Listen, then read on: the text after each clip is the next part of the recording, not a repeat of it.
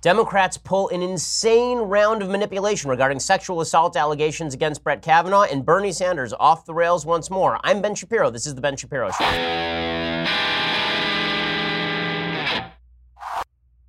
Well, it's Kavanaugh, Kavanaugh, and more Kavanaugh today because that is the only thing in the news. And it's the only thing in the news for a reason. I have never seen anything like this. I have never seen people throw out an allegation with no supporting facts whatsoever, admit that there are no supporting facts whatsoever, admit they don't know whether the allegation is true, and still maintain that a dude's life should be ruined over it. It's pretty unbelievable. But we'll get to all of that in just a second. First, let's talk about your comfort. So I took the day off yesterday, but the day that I took off was spent in penitence and prayer. If I'd really wanted to relax, what I would have done, and I shouldn't do this on Yom Kippur, but any other day of the year, what I would have done is get a massage from the folks over at Zeel. Because the only thing better than getting a massage is getting a massage in the comfort of your own home, which is where Zeel comes in. You go to zeel.com or on Zeel's iPhone or Android app, that's Z-E-E-L.com, and you select from top local licensed pre-screened massage therapists. You choose your favorite technique, gender preference, time, and location for your massage.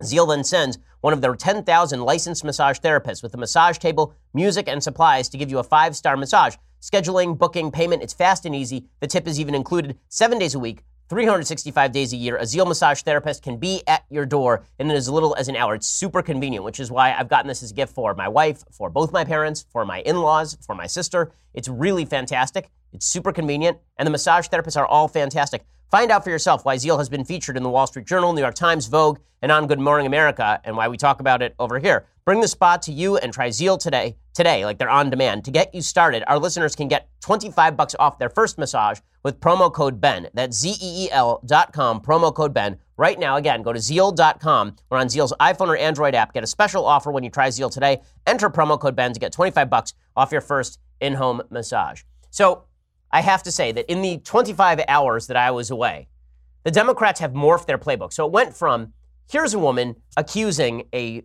prospective Supreme Court nominee of sexual assault. Let's hear her story too. you must not ask any questions whatsoever. And if you do, you are demonstrating you don't take her seriously. Also, you can't talk to her. So basically, Democrats said, hear this woman's story. And Republicans said, okay, let's hear it. And Democrats said, no, never. And Republicans said, well, then how are we supposed to hear her story? And Democrats said, no, never. And that's pretty much where things stand right now.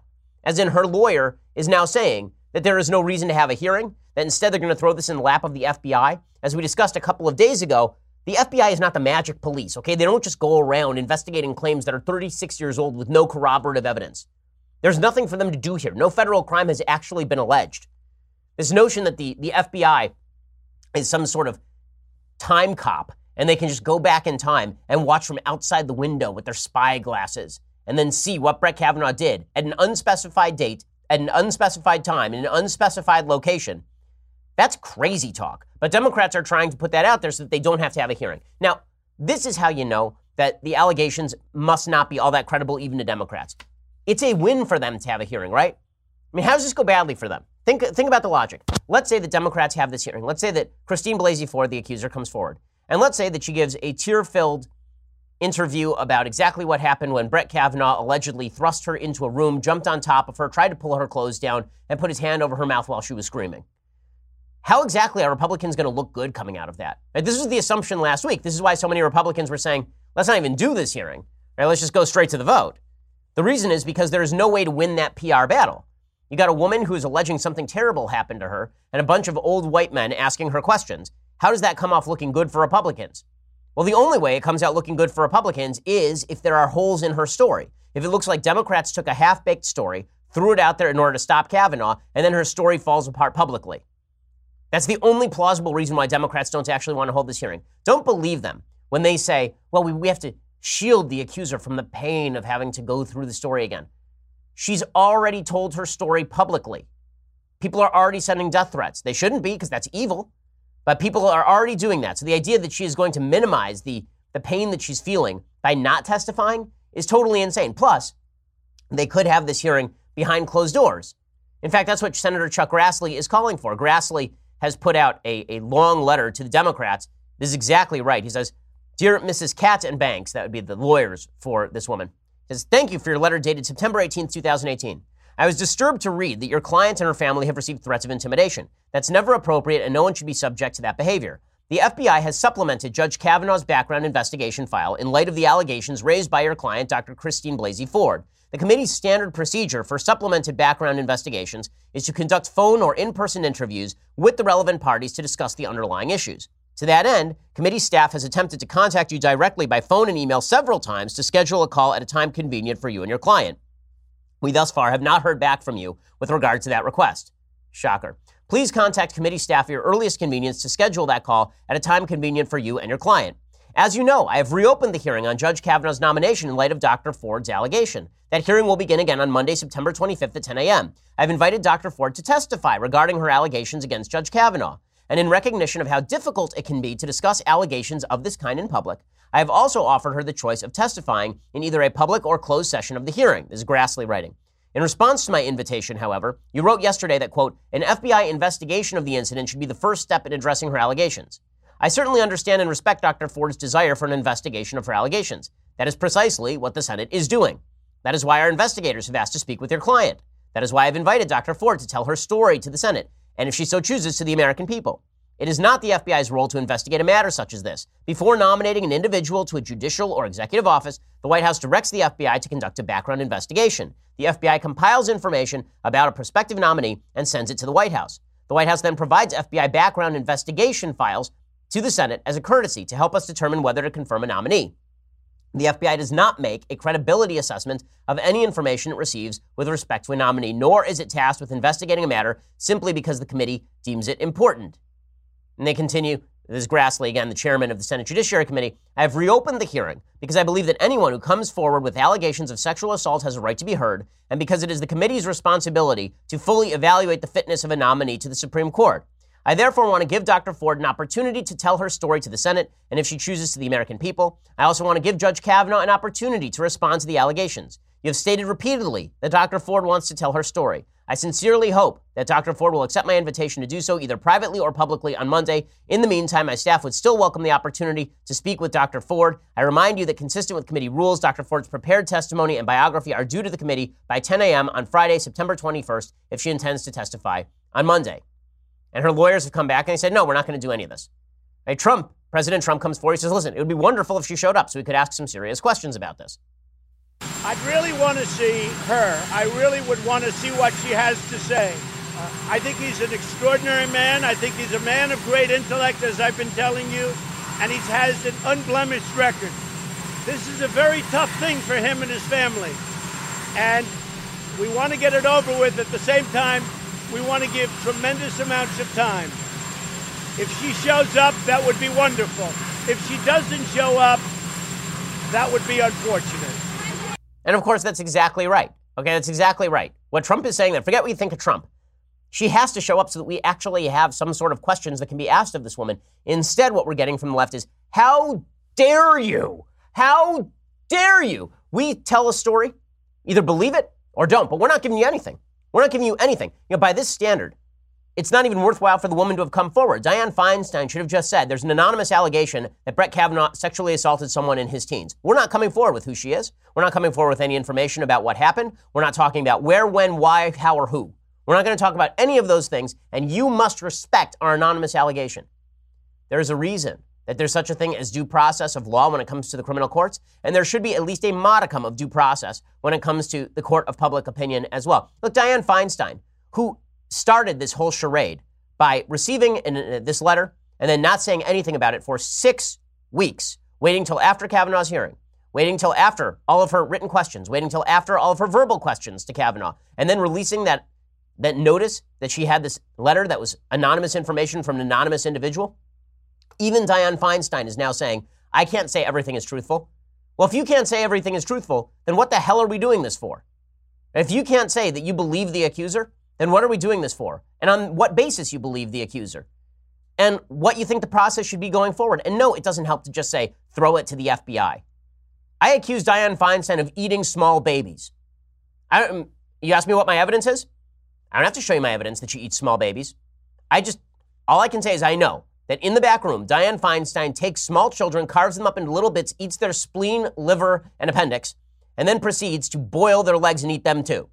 And if you ask me what basis I have for such allegations, all I can say is let's let the FBI look into it. Let's let the FBI check it out. You don't have the right to ask me those sorts of questions. And if you ask me those sorts of questions, it's because you don't care about babies being eaten in the back room by old senators. You don't care about any of that stuff. You know how I know? Because you're asking me questions. If you did care, you would just finish Dianne Feinstein's career. This is really disgusting stuff. Here's Dianne Feinstein saying yesterday, I don't know that everything is truthful. I really, I don't know. Who knows? Hmm. Well, I have no say. I'm the lead Democrat, but the Republicans control. So this is all up to the Republican side. Okay. And I think it's really too bad that no one called her or called her lawyer. Uh, my understanding is she got emails. And this is a woman and I really believe who's been profoundly impacted mm-hmm. by this. Now, I can't say everything's truthful. I don't know. Right. But I do know that um, they had to contact her lawyers. And, and our side isn't putting this together. The Republican side is putting it together. This is insane. Okay, this is just insane. They didn't call her, they only emailed. What? So she received the emails. You know about it, don't you? People respond by email all the time. I do it on a frequent basis. Email is a form of communication in 2018, it turns out. What in the world? And then there's Ford's lawyer. So Ford's lawyer comes forth and she says, Listen, you know, we put out these allegations, but why should we rush to a hearing? There's no rush. Let's be real about what this is, folks. This is a delaying tactic. Democrats are hoping that this whole thing drags all the way through the election. All they have to do is drag this sucker out another six weeks. If they can drag it past the election, they're hoping desperately that Democrats clean up in the election. There's about a one in two, one in three chance that they actually win the Senate back. Let's say they win the Senate back, and then they just stifle Kavanaugh's nomination in the same way Republicans stifled Merrick Garland's nomination. They could do that, and that's their great hope here. That's what they're doing. This looks like a political hit. Again, maybe the lady's telling the truth. She is not providing any evidence that she's telling the truth, like none. Okay, her saying something I've had bad things happen to me in my life. And I could provide you, if I, if I wanted to bring them forth, I could provide you corroborative detail. I could provide you witnesses. I could provide you time and place. Okay, and these, these are things that happened like, let's see, when I was 15, so 19 years ago. So it's a long time ago, two decades ago. I could provide you time and place. I can tell you what date it was. I can tell you where it happened. Okay, and if I couldn't, then you would rightly ask me what evidence I have of my allegations. We're to get more into this in just one second. But first, let's talk about your air filters. Well, listen, I know, sexy topic. I know you, you don't want to hear about your air filters, but let's be real. The reason you need to hear about your air filters is because you are breathing in gunk right now. It's just seeping into your lungs, that gunk. And that is why you ought to have air filters that are actually clean that actually work. You probably haven't thought about your air filters for years. That's your problem. If you had thought about your air filters, they'd be clean right now. And this is where FilterBuy comes in. FilterBuy makes sure that you have clean air filters and they can do pretty much any size. Okay, go to filterbuy.com. It's America's leading provider of HVAC filters for homes and small businesses. You can choose from over 600 sizes, including custom options. They ship free within 24 hours. You just go and you register, and then you can even get on a regular schedule so you never have to think about air filters again. Every time I mention air filters, you won't have to think about it because you already took care of it. They support working Americans manufacturing all their filters right here in the United States. Save 5% when you subscribe for auto replacement, so you're never going to forget to change your filters. Filter FilterBuy will save you time and money. You're going to breathe better. Apparently, you become more intelligent in the process when you're not breathing gunk. So stop procrastinating right now. That's filterbuy.com, filterbuy.com. Tell them I sent you. We use it here at Daily Wire offices because, again, we don't want our employees breathing gunk. We want them to be smart and with it and not dying of cancer. So go check it out right now, filterbuy.com, and tell them we sent you. Get on that regular schedules too, so because you save 5% when you subscribe for auto replacement. So this lady's lawyer comes forth and, and she says, There's no reason to rush to a hearing. Oh, so there's a reason to rush to bring out the allegation, but there's no reason to rush to a hearing. Mm-hmm. So here's the statement from Christine Blasey Ford's lawyer, Lisa Banks. Quote, Dr. Ford was reluctantly thrust into the public spotlight only two days ago. Let's be clear about why Dr. Ford was thrust into the public spotlight. She sent a letter to the Washington Post, to Representative Anna Eshoo of California, and to Dianne Feinstein. In all three of those letters, she said she wanted to keep it confidential. If there was a real basis for the allegations, like a hard evidentiary basis, don't you think the Washington Post would have reported it? They reported the Roy Moore allegations. Don't you think that they would have checked it out, gone and vetted it down to the ground? But they couldn't. And so instead, Dianne Feinstein leaked anonymous allegations out into the public. And then, shock of shocks, it turns out that the lady feels like she needs to come forward because now it's public enough that people are tracking her down. Weird how that works. Weird how that sort of media manipulation works. You release a letter to a politician, you say, keep my name out of it. The politician releases the letter without your name in it, and two days later, you're coming forth. Whose fault is it that this whole thing was released? Dianne Feinstein's, okay? She is currently unable to go home and is receiving ongoing threats to her and her family's safety. Listen, I know what that feels like. It's terrible. It is terrible and obviously evil. Nobody should be threatening anybody else in the United States with violence. That's not a thing. But that doesn't mean they get to hide behind safety threats not to testify about matters that impact the entire fate of the Supreme Court going forward. Her lawyer says fairness and respect for her situation dictate she should have time to deal with this. No, that is not what fairness and respect dictate. That is not what fairness and respect dictate. Fairness and respect dictate that people should be prosecuted for threatening her. They do not dictate that she has to be given a year to deal with the emotional pain of an allegation that actually has impact on the public discourse. She continues to believe that a full non nonpartisan investigation of this matter is needed, and she is willing to cooperate with the committee. However, the committee's stated plan to move forward with a hearing that has only two witnesses is not a fair or good faith investigation. There are multiple witnesses whose names have appeared publicly and should be included in any proceeding. Okay, so why don't Democrats just say that? Why don't they say, okay, we'll have the hearing, but we're also going to need to hear from Mark Judge and a bunch of other people? They're not doing that. They're just saying no hearing, which is pretty suspicious. Now, in a second, we're going to talk about what Democrats are really up to here. What Democrats are really up to. So, what are Democrats really up to here?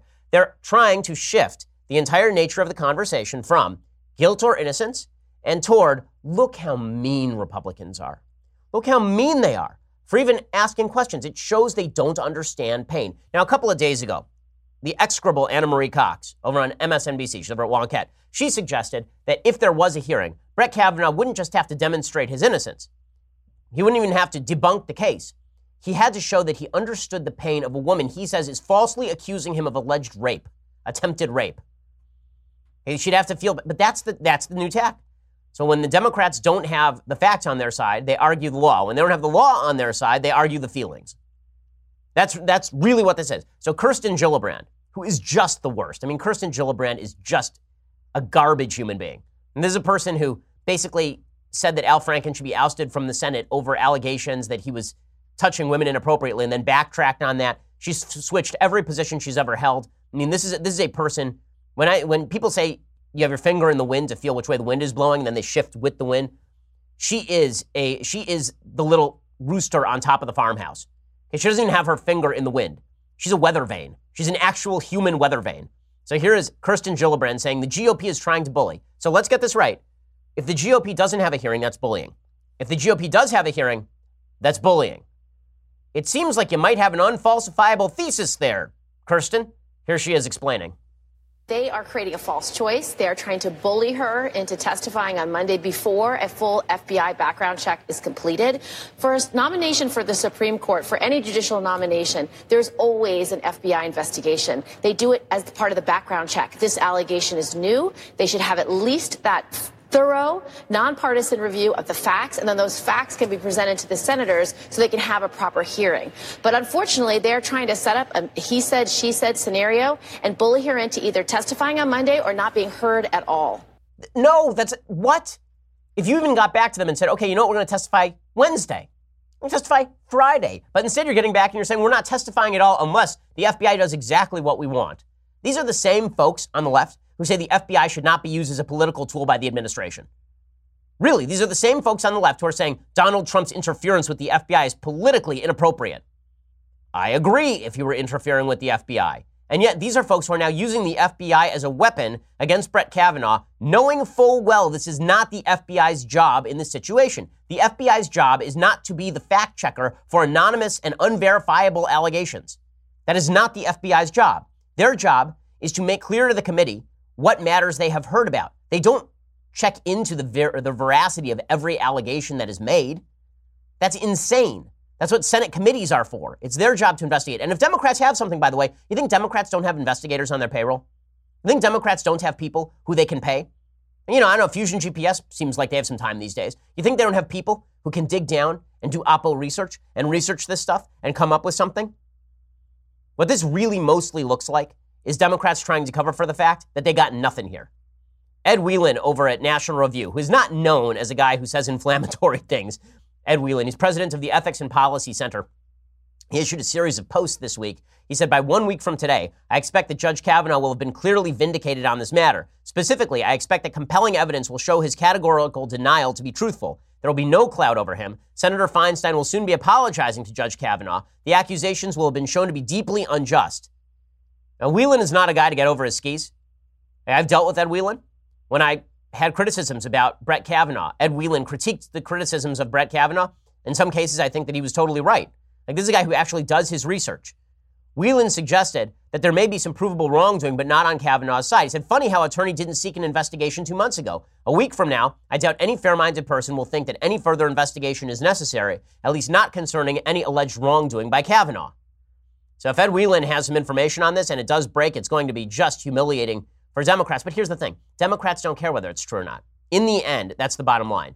Democrats do not give one good damn about whether these allegations are true. All they care about is destroying Brett Kavanaugh. All they care about is delaying this until after the election. That's all they care about in life.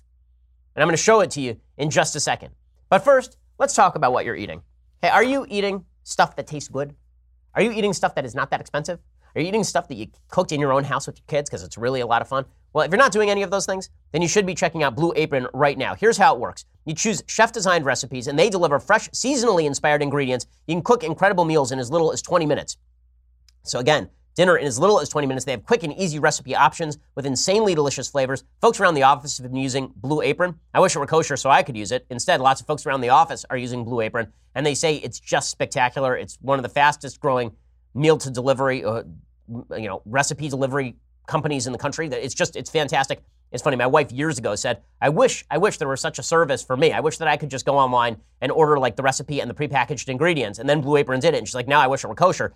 We feel exactly the same way. Check out this week's menu and get your first three meals for free at blueapron.com slash Shapiro. That's blueapron.com slash Shapiro to get your first three meals for free. And you're cooking stuff like crispy chicken tenders and mashed potatoes, pasta and creamy tomato sauce. I mean, this is gourmet stuff. You're making in your own kitchen. You're going to feel like a chef, and you're going to be able to do it without having to go to the grocery store and buy three times too much of anything. Every time you go to the grocery store, it's like going to Costco. You come away with three times too much food of one type and not enough of another type.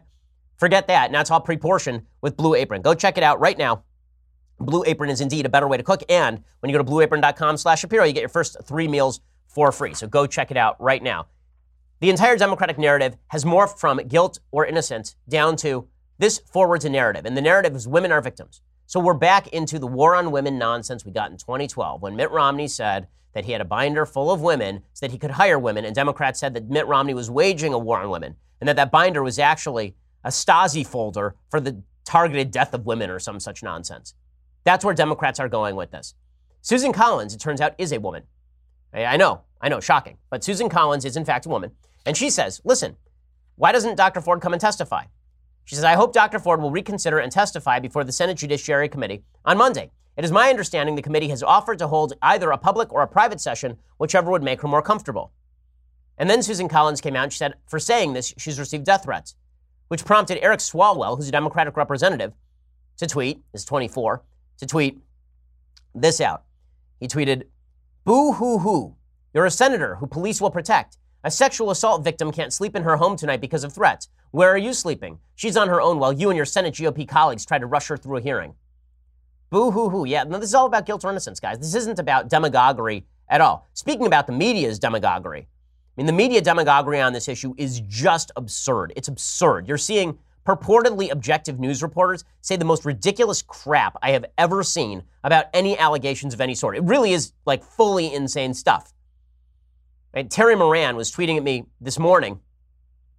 Uh, he's the chief foreign correspondent for ABC. I don't know what he would know about, you know, alleged rape allegations. He's the chief foreign correspondent for ABC News.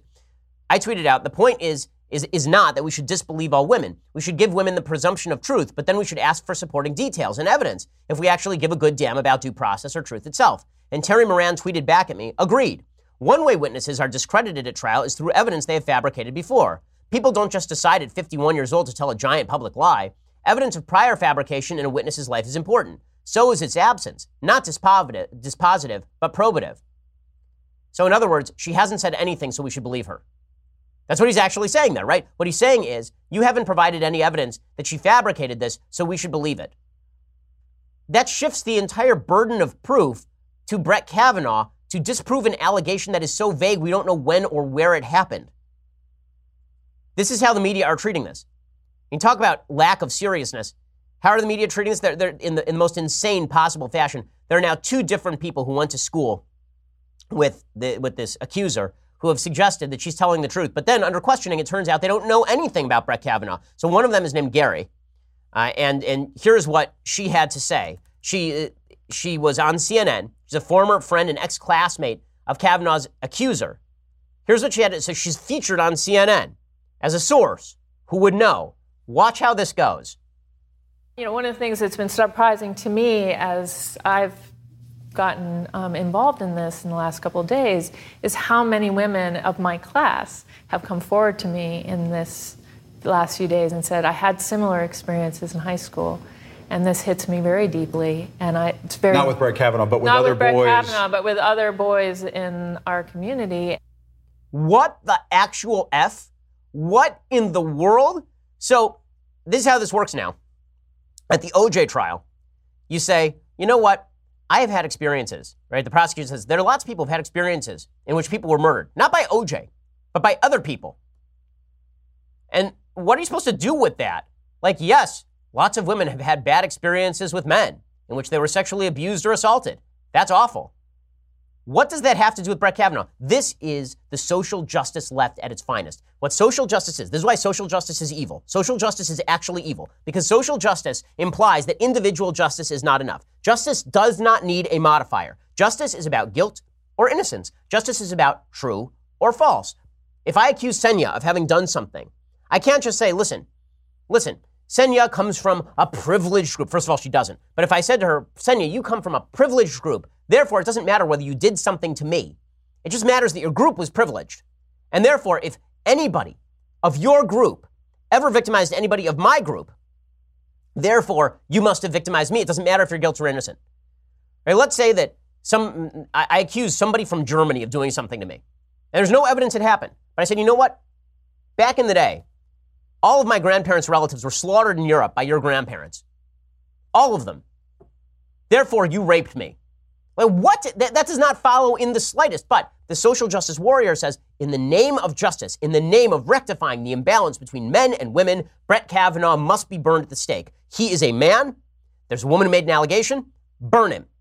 Burn him right now. String him up, burn him. That's, that, that's all we can do in the name of social justice because there are disproportions between groups, because men have been in charge of the patriarchy for too long. And it doesn't matter if women have actually, if this woman was victimized by Brett Kavanaugh, that doesn't matter at all. This cuts so against the nature of Western civilization. It cuts so against the nature of basic humanity and justice. It's insane. It's insane. And it wasn't just this woman, Guerry, who's out there saying, well, you know, Lots of women I know from my high school, they had bad experiences with men. It's like, what the? What does that have to do with anything? It's not just her. There's another woman who came forward, and she went to high school with Christine Blasey Ford, and she posted a note, this long note, all about how she knew the Kavanaugh allegations were true. Naturally, this drove a lot of media interest. And she writes this very, very long note about how all of the allegations are definitely, definitely true. And the media jumps on this. They say, oh my God, we finally have confirmation, right? I mean, it's a long note. And uh, here's what she wrote in the note. I signed this letter. It makes me proud to have attended Holton Arms. That's the high school that Christine Blasey Ford went to. The current situation involving Dr. Christine Blasey Ford and Supreme Court Justice nominee Brett Kavanaugh touches a very personal nerve and has unearthed memories, good and bad, that I had buried deep from my time at Holton. I graduated from Holton and knew both Brett and not, not well and Mark Judge. I remember having a bit of a crush on Mark. He had a keen intelligence and sardonic biting wit when he wasn't drunk, which was often, as were lots of teenage guys from prep. I asked him to go to my junior or senior prom with me. Can't remember now which one. I just remember how horrible I felt when he stood me up because he got bombed a few hours before the prom dinner. He showed no respect and had no remorse. Apparently, in 2018, some things have not changed, unfortunately. First of all, it's not a sex assault allegation. It's him being a jerk allegation. Christine Blasey Ford was a year or so behind me. I did not know her personally, but I remember her. This incident did happen. Okay, this is the part where everybody went, okay, now we're listening. Many of us heard a buzz about it indirectly with few specific details. However, Christine's vivid recollection should be more than enough for us to truly deeply know the accusation is true. We are all in some way from that time, at least me, Christine, and I, applaud her courage and dignity. The drinking, ensconced in the Puritanism and hypocrisy of that elite, privileged, mostly white Catholic Washington society, was completely out of control. We were teenagers and did really stupid, abusive, dangerous things. I invite the women who stepped up in support for Kavanaugh in their letter, in addition to writing about what a good person, great athlete, student, family man, and brilliant professional Brett Kavanaugh is, and he may well be all those things, to reflect on the use of the word integrity to describe him, and to really think about who they are supporting and why. In my case, even before Christine came forward, I was and still am completely against his nomination. And then and then it says no uh, uh, he he goes against me no matter how fine a person an upstanding citizen he may be. So this entire letter is basically I hate Brett Kavanaugh, didn't want him on the Supreme Court, and I know the allegations are true. So she says she knows the allegations are true. And the media say, wow, a woman who says she heard about the, this would be the first contemporaneous account of the story, right? Because the first time we heard this story apparently was 2012 when Christine Blasey Ford talked to her therapist. So that's the first time she told anybody outside of her husband, who she once mentioned this to in like 2002, apparently. But now we have something corroborative a contemporaneous account of Christine Blasey Ford talking about being sexually assaulted by Brett Kavanaugh in 1982. Okay. Except it's bullcrap. How do we know it's bullcrap? Because she went on NPR. She basically she pulled down. First of all, she deleted her post. Then she said, "Well, I didn't really mean for people to take that all that seriously." And then she went on NPR, and this is clip 22. Here is what she had to say about this. That it happened or not, I have no idea. I can't say that it did or didn't. In my post, I was, you know, empowered and I was sure it probably did. I had no idea that I would have to now, you know, go to the specifics and defend it before 50 cable channels and have my face spread all over MSNBC News and, and Twitter. I felt empowered and I didn't feel like I had to defend it. That's pretty much social justice in a nutshell, isn't it? The social justice warriors. I felt empowered so I could speak complete crap directly from my anus, and it wouldn't actually matter whether I was telling the truth. Unbelievable. I could actually substitute my my mouth for my bile duct, and everything would be fine because I felt empowered. Screw anyone who believes this way. Anybody who believes that your feeling of empowerment trumps the truth or basic human decency is a vile human being, is a vile thing to say. It's a vile, nasty, horrible thing to say. And it gets even more vile and more horrible. I mean, this is, it's the worst smear I've ever seen. If they've got no more evidence than this, it's the worst smear I have ever seen in my life. I mean that bar none. That includes the stuff Democrats said about Romney, about him trying to put people back in chains. That includes the crap that Democrats said about John McCain not being able to use a computer because his hands were actually wounded in Vietnam. It includes everything. To take an accusation that has no verifying detail and then say, you know what, we don't need verifying detail because it makes us feel empowered, you go straight to hell because you will. I mean, this is this is a hell going kind of thing. I mean, this is, this is a sin of egregious proportions. I'll get to more of this in just a second, but first, while I'm about to stroke out here, let's talk about life insurance. Okay, you actually need life insurance. If you don't want to, if you don't leave your family bereft when you plot, you should go check out PolicyGenius.com right now. Forty percent of Americans still don't have it. So if anything were to happen, their families could be left in a really difficult financial situation. Policy Genius is the easy way to get life insurance online. In just two minutes, you can compare quotes from the top insurers to find the best policy for you. And when you compare those quotes, you save money. It's that simple. Policy Genius has helped over 4 million people shop for insurance. They've placed over $20 billion in coverage. And they don't just make life insurance easy, they also do disability insurance and renter's insurance, health insurance. you care about it? They will cover it for you. So if you're looking for a great reason to buy life insurance, there are three. It's National Life Insurance Awareness Month. Rates are at a 20 year low, and Policy Genius makes it super easy. Go check it out right now. PolicyGenius.com. Get quotes, apply in minutes. You can do the whole thing on your phone right now, and you should before you forget, because once it's done, it's done. You don't have to worry about it anymore. Even if you die, you don't have to worry about it anymore because your family's taken care of. Policy Genius, the easy way to compare and buy life insurance. Go check them out right now. PolicyGenius.com. And again, get those quotes, apply in minutes. I highly recommend it. PolicyGenius.com. Go check it out. Okay, so before we go any further, and yes, it goes even further. Before we go any further, first, you're gonna have to go over to Daily Wire and become a subscriber. $9.99 a month gets you a subscription. Once you have that subscription, you can see the rest of this show live, the rest of Andrew Klavan's show live, the rest of Michael Knowles' show live. You can be part of our mailbag, which we are doing tomorrow when we do Daily Wire backstage specials and you ask questions. Your live questions can be asked to guests like Glenn Beck. Right? Speaking of which, Glenn is our Sunday special guest, which is why you should subscribe over at YouTube or iTunes Glenn, take it away. Hi, I'm Glenn Beck. And this week, I'm on the Ben Shapiro Show Sunday Special. You don't want to miss it. it is a lot of fun, and Glenn gets into some pretty deep territory, so go check it out. Subscribe at YouTube or iTunes, and you can hear our Sunday special with Glenn Beck. Also, for $99 a year, which is cheaper than the monthly subscription, you get all of those various glories, all of those various wonders. Plus, this, the leftist tears hot or cold tumbler, also makes julienne fries. Go check it out right now. It is spectacular. The leftist tears hot or cold tumbler. And again, subscribe over YouTube at iTunes we always appreciate you leaving a comment and a review. That does help us. Go check it out. We are the largest, fastest growing conservative podcast in the nation.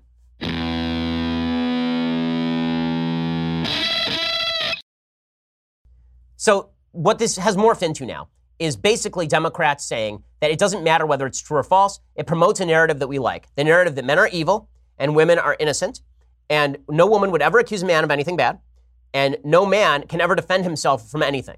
There's an article, I kid you not, at Yahoo today by Matt Bai, uh, and the article essentially suggests that Brett Kavanaugh should shut it, that Brett Kavanaugh's denial is actually evidence of his guilt, that Brett Kavanaugh's denial demonstrates that Brett Kavanaugh doesn't understand the needs of women. No, I am not kidding you. That's an actual thing. Okay, it's, it's, it's truly insane piece, and it's not the only insane piece today. There are a bevy of insane pieces today coming from people who obviously do not give any any craps, none, as far as as far as whether they believe that that Kavanaugh is guilty or innocent. It's it's a truly insane it's a truly insane place that we are now in. Salon has a piece today called "Men Are More Afraid Than Ever: Why Kavanaugh Advocates Would Rather Defend Malfeasance Than Deny It," and it's all about all these people who are defending Brett Kavanaugh's supposed malfeasance, suggesting that you know people who sinned in their youth should not be punished now. I don't think that's the strongest defense for Brett Kavanaugh. I think the strongest defense for Brett Kavanaugh is it didn't happen. Right? That's the strongest defense for Brett Kavanaugh. But the part of this piece that's crazy is this. Okay, this is a piece. I'm trying to find the author, Lili Loofbourow. So here's what she writes. She writes. She writes. Many of us, I include myself, are almost persuaded that men are suffering greatly. Many of us have been trained from birth to believe that men, unlike women, are long suffering and stoic. That means that their pain, when they do express it, strikes us as almost holy. It took me decades to realize something like the opposite is true. It's not that men's pain isn't real, it's that our culture vastly overestimates it. A certain kind of man not getting exactly what he wants, precisely when he wants it, will truly believe he's suffering more than a woman in pain who has never been told that what she wants might matter. While this doesn't make him a liar, it does limit him and blind him to those limits. So, in other words, it doesn't matter if a man claims something, we can't believe him because there's been a patriarchal imbalance. Molly Ball has the worst piece, I think. And that, I, I, I, honestly, there's like piece after piece today that's really, really awful. There's a guy named Chauncey DeVega writing at Salon talking about Brett Kavanaugh is a blend of toxic male privilege and affluenza based on an allegation that has been unproved. Here's what, here's what this idiot says. During his confirmation hearings, Kavanaugh has by some accounts committed perjury. He did not. He has been less than forthcoming about his views on women's rights to control their own bodies. Those views are not relevant to a judge. And whether those being those are being absolute and fully protected by the Constitution, Kavanaugh's record also shows he does not believe that the civil rights of black and brown people and other marginalized groups should be protected. Right? This, and this is the reason why we should believe these allegations. The reason we should believe these allegations is because obviously Kavanaugh's a bad guy because he doesn't believe like Democrats believe. Kavanaugh's defenders make excuses for his alleged sexual assault and attempted rape of Christine Blasey Ford. They are endorsing and channeling white male privilege and toxic white masculinity. In America, those unearned advantages are almost exclusive province of those who are white and male. This type of white entitlement is also amplified and exaggerated for rich, white, conservative, heterosexual men. Now, I do want to point out here there are a bunch of conservatives who've been saying dumb stuff like, well, if he actually did this, then maybe we should still let it go because it was a long time ago. I'm not a big fan of that particular line of argumentation. The left is jumping on that line because they want to avoid the actual implication of all these arguments, which is that it may not have happened at all. And that's where we come to this, the best of all articles, this one from Time Magazine. I'll get to that one in just a second. First, I have to tell you, this is, this is an insane accusation from Huffington Post. Okay, so there's an insane accusation from Huffington Post. Here is the accusation. When you talk about media coverage that is just garbaggio, this one is from Huffington Post. You ready for this? You're not. You think you are, but you're not. This is from Emily Peck. Brett Kavanaugh liked female clerks who looked a certain way, Yale student was told. A few years ago, as she was prepping to interview for a judicial clerkship, a student at Yale Law School received a troubling combination of warning and advice from her professors about one federal judge in particular. Brett Kavanaugh, she was told, liked his female clerks to have, quote, a certain look. Right now, Kavanaugh's nomination to the Supreme Court hangs in the balance as he faces an accusation that he sexually assaulted a girl in high school. The professors proffering the advice are themselves well known. Both Jed Rubenfeld and his wife Amy Chua told this woman about Kavanaugh's preferences. Then Kavanaugh was simply known as a prestigious judge on the D.C. Circuit Court of Appeals. Though neither said the judge did anything untoward regarding the women he worked with, the student found their counsel off putting. So, in other words, there is no actual allegation Kavanaugh did anything wrong, but once upon a time, people said that Brett Kavanaugh liked young clerks in his office to look a certain way. And we don't know that we're talking, is that a matter of dress? Is that a matter of what? We have no idea. We don't have any clue. Okay, it's just like, how is this anything short of just a smear? This is, I, I love this. She advised me to be to be and dress outgoing. She strongly urged me to send her pictures of what I was thinking of wearing so she could evaluate. I did not. Well, like any employer might want to know whether you're going to walk into the office wearing a bra. Like I, I, don't, I don't even know what this means. Like Amy Chua is a big advocate of the idea, by the way, that people should dress for success. So maybe that's one of the things that she is suggesting here. We have no idea. All we have is a vague allegation for a person who has never met Brett Kavanaugh saying a third party said he liked his young clerks to look a particular way. This is enough. Obviously, this means that when he was 17, he tried to rape somebody. Clearly, clearly. The best article of all comes courtesy of Molly Ball, okay, over at time.com. And th- here's where he really gets to the nub of it. Democrats are trying to restart the war on women meme based on a fact free allegation made with no support, uh, supporting evidence. From the beginning, says Molly Ball, the women were determined to be disruptive. There sat Brett Kavanaugh, looking every bit the world's most decent man with his even demeanor and sparkling resume, ready to go through the motions and receive the benediction of the senators before him. Since the day of his nomination to the Supreme Court, Kavanaugh had portrayed himself as a champion of women. Introducing himself to the nation, he emphasized the women he cherished, saying his mother, a judge, was his ultimate role model, talking about his daughters and the majority of female law clerks he'd hired. Members of the girls' basketball teams he's coached sat in the front rows behind him at his Senate confirmation hearing. Earlier, he had recited the names of his daughter's teammates. Anna, Quinn, Kelsey, Sian, Chloe, Alex, Ava, Sophia, and Margaret. I love helping the girls grow into confident players.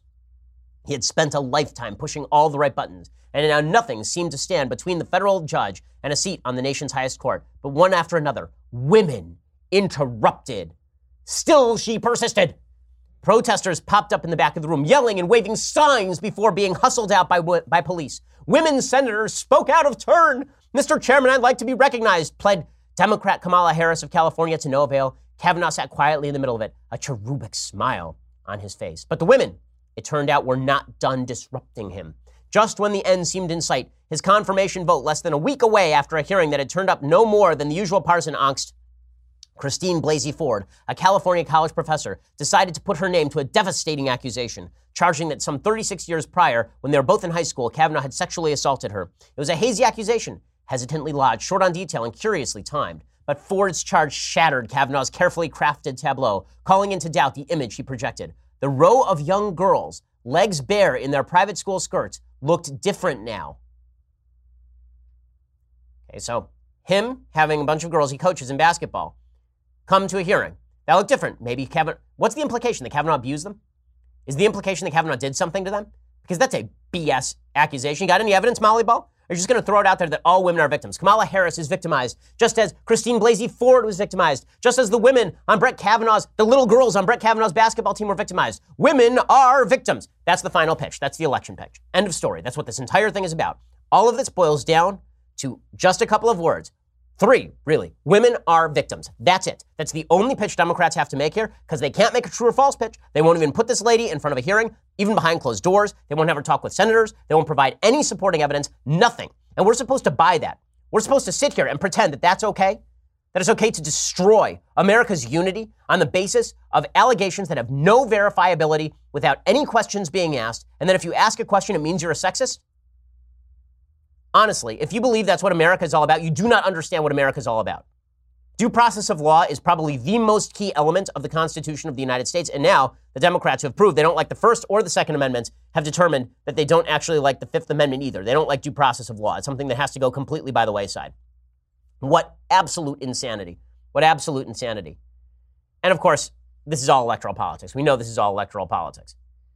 It's, it's, it's clear. This, Chris Matthews on MSNBC makes this absolutely clear. Chris Matthews, I mistake, says, well, you know, what happens? What, what if Christine Blasey Ford talks right before the election? Democrats, Republicans should dump Kavanaugh based on the, who knows? I get up in the morning, come on the show, come in here, start talking to people, all wild and crazy with my hands. Kathleen, get me a cup of coffee. Kathleen runs hotels. I love her. She's a woman. I mean, she's superior. Come on the show. Go. I can give a scenario for both of you that the Republicans will not like. They confirm uh, Kavanaugh next Thursday. He becomes a, a, lifetime member of the Supreme Court. He's in business on the court, deciding issues like Roe v. Wade and things like that. And come the Sunday night or the Monday night before the next election, the midterm elections, the accuser, Dr. Ford, appears on television and gives her full story to a reporter, to an anchor person. and it's deadly. Okay, that's exactly what Chris Matthews wants to happen. But here's the problem if you don't have any supporting evidence, if the Republicans call your bluff and you got nothing, you're toast. You got a problem on your hands. Okay, time for some things I like and then some things that I hate. And then we'll do an uplifting psalm because, man, I, I need a little bit of calming after, after this episode. So, time for some things I like. The thing I like, um, I've been reading this biography of Adam Smith, who is indeed the father of economics. The book is by Jesse Norman, and it's just great. Know, if you've never actually read The Wealth of Nations or, uh, the, or his theory of, of morals, um, all, all, his work is terrific. Adam Smith is very readable. Uh, for somebody who's writing in you know, 1773, this is a guy who's really, really readable. But if you, if you don't have time for that and you just want kind of the main idea, Jesse Norman does a great job of sketching out Adam Smith's life and interspersed explanations of where his thought comes from. It's a really great primer on both the idea that there is a that there is a free market ideology that exists for a reason, and also that that is backed by a theory of moral sensibility that has roots in Western civilization. So go check it out. Adam Smith, Father of Economics from Jesse Norman. The only part of the book that I disagree with is uh, Jesse Norman tends to be more of a compassionate conservative type. So he says that Adam Smith's economics is, is I think, more palliative, uh, more sort of, it, it, works more in concert with, with big government programs than I think Adam Smith actually does. But you can go check it out. Adam Smith, Father of Economics, Jesse Norman. Really, really good book, worth reading. Okay, time for some things that I hate.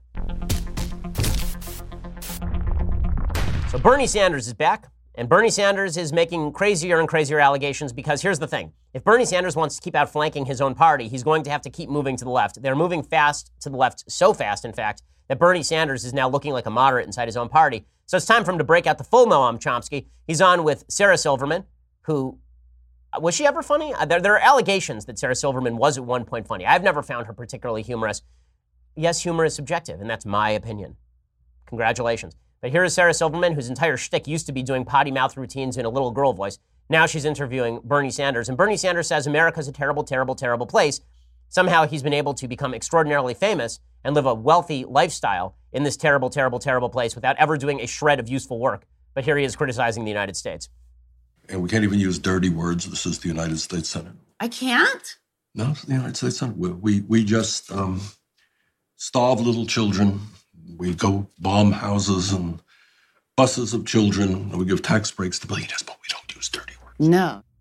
Okay, so that, that's what we do in America. We starve little children. By the way, America is responsible for bringing more people out of starvation than any force in human history. Any force in human history. Worldwide poverty has been halved since 1980. That's because of the power of the American economy and free markets that he opposes, by the way. And we, all we do is bomb children you know, like when we actually, you know, got rid of Saddam Hussein, or when we actually bombed Assad because he's been murdering children, or when, you know, we ended World War II, or when we ended the communist regime in Russia. You know, all, of those things really about America being a terrible, terrible, horrible place. That's all we are. All America is is a place that does terrible things. This is why there's this conflict of visions between left and right. I'm not sure this is bridgeable. If you actually believe Howard Zinn's version of history, America needs to be replaced as an entity. It needs to be completely torn down and built back up from the roots by idiots like Bernie Sanders. That's what we absolutely need because Bernie Sanders says America's a terrible place, a terrible, terrible place where he grew up to, again, wealth and privilege. And again, by any measure, by any global measure, the dude lives, I mean, he's got a lake house. Come on. And we're, and we're supposed to believe that, that America's a terrible, awful, awful place. He's very upset, though, that he can't use dirty words on the Senate floor. First of all, I think that we should be able to use dirty words on the Senate floor because I'd like to see who exactly, like, this, this kind of veneer of civility in the Senate is a bunch of nonsense anyway. I'd like to see how these folks use dirty words because I think that Bernie Sanders cursing would be so much more entertaining than Bernie Sanders not cursing. I just want to see Bernie Sanders use like all George Carlin's words. I think it would be very amusing. Our economy is just a. It would just be incredible. But Bernie, again, there's a theory on the left that every bad that happens is uniquely American and every good that happens is, unique, is universal to humanity. So people rising from poverty, human rights, individual rights. These are, these are outgrowths of universal visions of humanity. But war, famine, that's because of America. You have to be an, a full fledged idiot to believe this. Okay, speaking of full fledged idiots, there's a piece, oh, I, I have to comment on this because it's so absurd. There's a piece uh, that has been put forth by some woman named, I think it's Becca Lou, Rebecca Lewis, Rebecca Lewis. Uh, and it's a piece over at datasociety.net, which I've never heard of before, but it's getting some play online. And it says alternative influence, broadcasting the reactionary right on YouTube. New Data and Society report by researcher Rebecca Lewis presents data from approximately 65 political influencers across 81 channels to identify the alternative influence network, an alternative media system that adopts the techniques of brand influencers to build audience and sell them political ideology. The idea behind this study is that YouTube encourages people to go to the alt right via things like my show. How do they make this case? The way they make this case is they say, well, Shapiro once hosted Jordan Peterson. Jordan Peterson was once on Dave Rubin. Dave Rubin once had Stefan Molyneux on. Stefan Molyneux once was on with Richard Spencer. Therefore, Ben Shapiro and Richard Spencer are linked. Okay, we are now playing Six Degrees of Kevin Bacon. You know what else I've been on? CNN. You know who else has been on CNN? Louis Farrakhan. Does that mean that Louis Farrakhan and I are linked? What, what absolute utter horse crap. but this is the way that the, media try to smear people with connections. Right? Okay, we're, we're, gonna, we're not going to actually go after your ideas. We're going to go after the fact that you were once in a room with X. And not just, not, not that you were friends with that person, not that you were like hugging that person and, and you were mirroring their ideology, but you were once in a room with a person who was in a room with X. Yeah, the, great takedown, guys. Re- really, really, really genius. Okay, final thing that I hate today. So President Trump did an interview at The Hill, and uh, he, uh, he said a very silly thing about President Bush. One of my great irritants is that after the Republican Party spent years and years and years defending George W. Bush as a good man, President Trump has, Trump has spent years and years and years tearing President Bush down as though President Bush is a bad man. And I think this is a bunch of horse crap. President Trump said that Bush, Bush's Iraq war was the worst mistake in the history of the country. He said the worst single mistake ever made in the history of our country going into the Middle East by President Bush. Obama may have gotten soldiers out wrong, but going into me is the biggest single mistake made in the history of the country. And now, you may say that, that going into Iraq was a mistake, although, again, virtually everybody from both parties supported it, including President Trump when it first came around. But to say it's the worst mistake in the history of our country, like we had slavery, full fledged slavery in this country for four generations from founding. That seems like a pretty big mistake. And then there was Jim Crow, which dominated the South for another hundred years. That seems like a fairly large mistake. It seems like eugenics programs on the state level, that seems like that might have been kind of a large mistake. It seems like in terms of foreign policy, you know, abandoning Iraq and letting ISIS rise might have been kind of a huge mistake. Not bombing the tracks on the way to Auschwitz, that might have been a big mistake during World War II. Shutting our borders to Jews trying to escape, that might have been a mistake. You know, Japanese internment, that could have been kind of a big mistake. Seems like we made a few mistakes. But th- this, this outsized rhetoric with regard to the war in Iraq, all it does is pr- promote a foreign policy that is, I think, in ideology, not accurate and in some ways unhinged. Uh, you, you, can disagree with the war in Iraq and say that it was a war that was unnecessary, and still recognize that that it was not the kind of mistake that, that Trump is making it out to be. A historic mistake of cataclysmic proportions. That's just not accurate. Okay, time for a quick psalm because come on, we all need a psalm because it's been a long show and a long week. And I just came back from a really nice Yom Kippur, by the way. Like Yom Kippur was, it was really great. I got to spend in, in Shul just praying and convening with God and and pouring out my, my heart to, to God. And that, that was a really nice thing. It's actually really, it's, when my dad used to say it was his favorite holiday, I used to think, oh, that's crazy because you can't eat and you can't drink. And it's quickly growing on me. Anyway, the, the Psalms, chapter 9, that's we do one a week, so we're all the way up to chapter 9. It's all about thanking God with all my heart. It says, I will rejoice and exult with you. I will sing your praises to the Most High name. When my enemies draw backward, they stumble and are destroyed from before you. For you have performed my judgment and my cause. You sat on the throne, O judge of righteousness. You rebuked nations. You destroyed a wicked man. You erased their name forever and ever. The enemy has been destroyed. Swords exist forever, and you have uprooted the cities. Their remembrance is lost. But the Lord shall sit forever. He has established his throne for judgment. But he judges the world with righteousness, kingdoms with equity. And the Lord shall be a fortress for the crushed, a fortress for times of distress.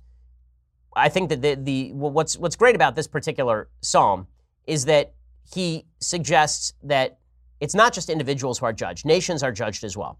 At the very end of the psalm, it says, Arise, O Lord, let man have no power. May the nations be judged for your anger. O Lord, place mastery over them. Let the nations know that they are forever mortal man. There's this feeling that, that I think a lot of people have, both left and right, that nations are eternal. And no matter what we do, a nation cannot go the way of a dodo bird. A nation will simply exist. There will be no consequences to the bad decisions that we make. The reality, of course, is that nations are made up of individual human beings. If those individual human beings pursue bad purposes, it will tear the nation apart. My view of God is that God is active in the universe, but he's also in he's in eventuality. God is the predictable result of actions that you take that are immoral. And the and the actions that we take that are immoral, that tear down our own nation from within, Once we have hollowed ourselves out, then of course it's a reminder that we are all mortal. And in the end, the nation collapses along with the individuals who comprise that nation. Alrighty, we'll be back here tomorrow with all the latest plus the mailbag. I'm Ben Shapiro. This is The Ben Shapiro Show. The Ben Shapiro Show is produced by Senya Villarreal, executive producer Jeremy Boring, senior producer Jonathan Hay. Our supervising producer is Mathis Glover, and our technical producer is Austin Stevens. Edited by Alex Zingaro. Audio is mixed by Mike Coromina. Hair and makeup is by Jesua Olvera. The Ben Shapiro Show is a Daily Wire Forward Publishing production. Copyright Forward Publishing 2018. We'll get to more on this in just one second first. Pure Talk believes in American values, and that free should mean, you know, like free. So when you switch to Pure Talk today, you'll get a free Samsung 5G smartphone. There's no foreign line requirement, no activation fee, just a free Samsung that's built to last with a rugged screen, quick charging battery, and top tier data security. Qualifying plans start at just 35 bucks a month for unlimited talk, text, 15 gigs of data, and a mobile hotspot. Pure Talk gives you phenomenal coverage on America's most dependable 5G network. It's the same coverage you know and love, but for half the price of the other guys. The average family saves almost $1,000 a year. So, I challenge you to choose a company that actually doesn't hate your guts and shares your values. Let Pure Talk's expert U.S. customer service team help you make the switch today. Go to puretalk.com slash Shapiro to claim your eligibility for your free brand new Samsung 5G smartphone and start saving on wireless today. Again, go to puretalk.com slash Shapiro to switch to my cell phone company. I've been using them for years. They're fantastic. You'll love them as well. Go to puretalk.com slash Shapiro and claim your eligibility on that free brand new Samsung 5G smartphone. Start saving.